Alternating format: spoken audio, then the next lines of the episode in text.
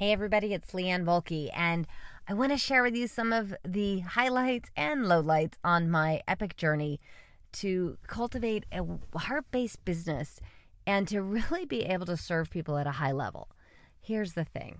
In order to do that, you have to get yourself out of the way. And man, in this business, there's an opportunity every single day to grow and be confronted with stuff, and it's not always pretty.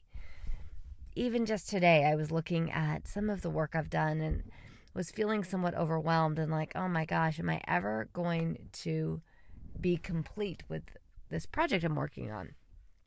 And as I looked back and was going through some of my old emails and clearing things out, I found some stuff that I had written. I was like, you know what? It's pretty darn good. And I even found some messages where people had responded to the message I sent out and responded back just with kind words about how it touched them and how much it meant. And it's so easy to overlook that. It's easy to overlook that on a day like today when I'm paying for hundreds of dollars to have the air conditioner tuned up. And last month it was the humidifier, the month before. But there's always the expenses and the hit, the entrepreneurial pain, so to speak, where the entrepreneur puts it all on the line, not knowing if you're going to get anything in return. Now, granted, we've been in business, we're in our 9th year, so there is an idea based on history, but we're having to really each day recreate, each day begin.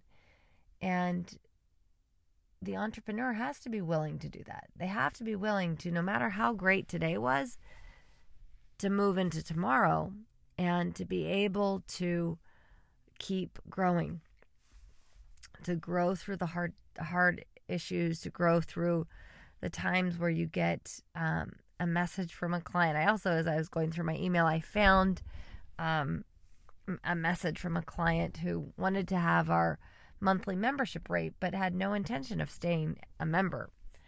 And, for every person that tries to screw us over, there's 10 that would bend over backwards. And, as much as it's tempting to focus on that one who just gets under your skin and makes you question why you're even in this business, it's so essential to remember the reasons why you stay and the reasons and the people who you serve.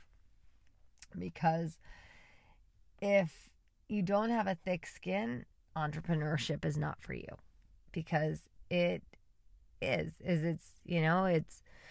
so new every day and so exciting. But in that excitement comes the challenges.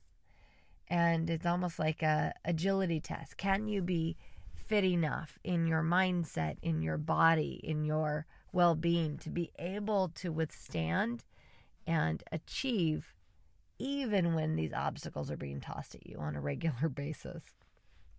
And that is the lesson, is just stepping in. Today I was waiting for the air conditioning guy and to finish up. I was there, and one of our students walked in who was showing up very early for a new session that we were starting today for a program called Love Your Brain, which is a free program for people with traumatic brain injury. And they're able to take the 6-week series and to learn how yoga can help their brain, and to have some place where they can practice, and to have a place where they can feel comfortable.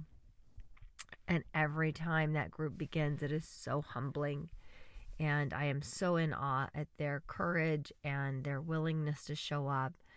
And I am so inspired by our teachers that teach those series. It puts it all in perspective. It really does. Because to see these people come in who have suffered a traumatic brain injury, and even with uneven gait, and one woman tripped today and almost fell on the mats. And it's just makes you stop and realize what matters. What matters is people. What matters is connection. What matters is stepping forward, even if you're feeling a little insecure, even if you're wondering, is this the right message? There's so many times I've sent an email message just in the 20 minutes I had to write it and hit send as I was walking out the door to go somewhere. And someone will say like, wow, that message really spoke to me. And I'm like, really, that one? But there's a reason that we're called to do this work. And I believe that serving the public is definitely a calling. It's not something that someone would choose necessarily. It seems glamorous. And I always say, if you want to open a studio, come work a week with me and you will possibly rethink it. Not because it's not amazing, but it's not all Facebook and Instagram posts. There's things that break, like today. There's upset clients that you have to deal with. There's the clients that might want to take advantage of you. And there's, you know, loads of teachers and volunteer staff and coordinating it all. And I wouldn't change it for anything. And it's given me so much growth and opportunity and really a platform to be able to share, to be able to inspire, and to be able to help people access a greater sense of themselves. And that's why I do it. That's why I think these challenges help keep me agile so that I can teach other people how to be agile. So there you go. Can you embrace your challenges? Can you celebrate the good stuff and keep moving on? But make sure you celebrate along the way, because otherwise it can seem like that proverbial uphill battle. And we all need to feel that exhilaration that comes with just doing a great job. So see if you can celebrate today. Much love, and bye for now.